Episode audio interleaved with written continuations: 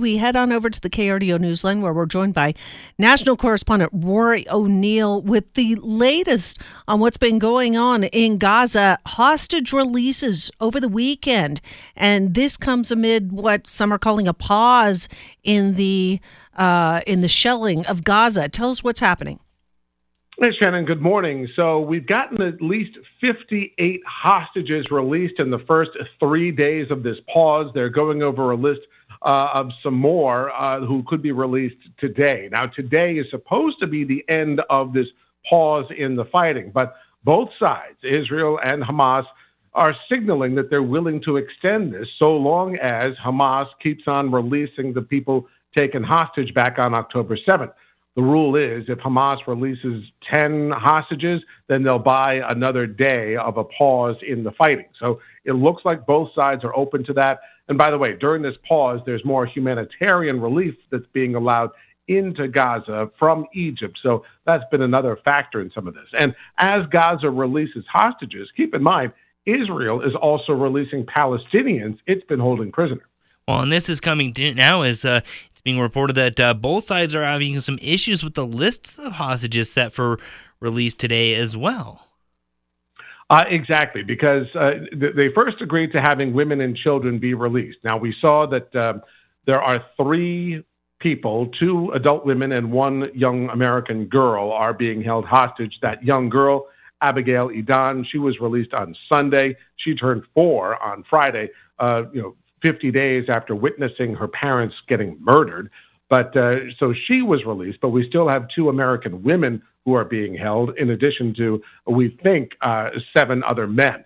Um, but getting confirmation of proof of life has also been a challenge. So it's difficult to confirm exactly how many of these hostages are, in, in fact, still alive. Hamas has claimed that some have died because of Israeli shelling, although none of that has been confirmed. But now the list that's also getting scrutinized is the list of Palestinians who are being set free by Israel. Uh, that's one of the reasons we're still seeing some paperwork shuffle back and forth uh, before this uh, latest round of hostages is released today.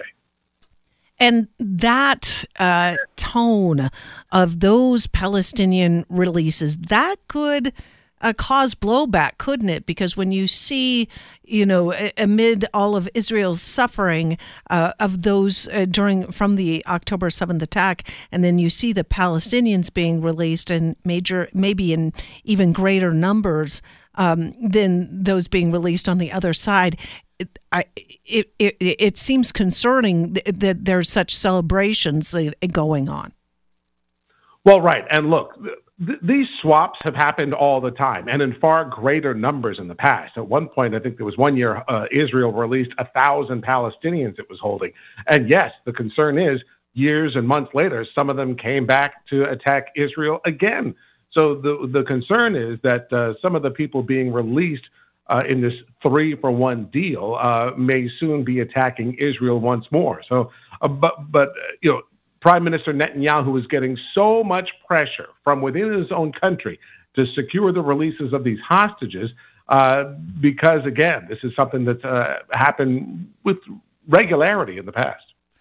Yeah, it's very interesting to see exactly what uh, today will transpire. Let's shift gears a little bit because we're also seeing uh, a, a, larger number than in previous years of members of Congress saying that they're opting not to run again for reelection. Yeah, a lot of these members have just said, you know, enough's enough. Nothing's getting done in Washington. It's not worth the frustration, the heartache, the hassle. So they're deciding not to run again.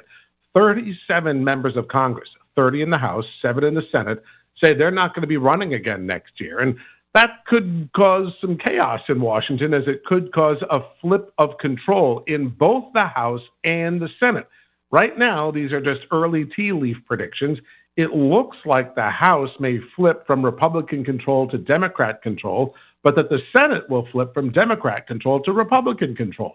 Again, all tentative. We don't really know. It's nearly a year away, but uh, we're just seeing this big list of departing lawmakers. Uh, 12 of them have announced just this month that they won't be back next year. Mm, a lot of institutional knowledge is lost when that happens. All right. I wish we had more time to talk. Rory O'Neill, always a pleasure. Hey, thanks, Shannon.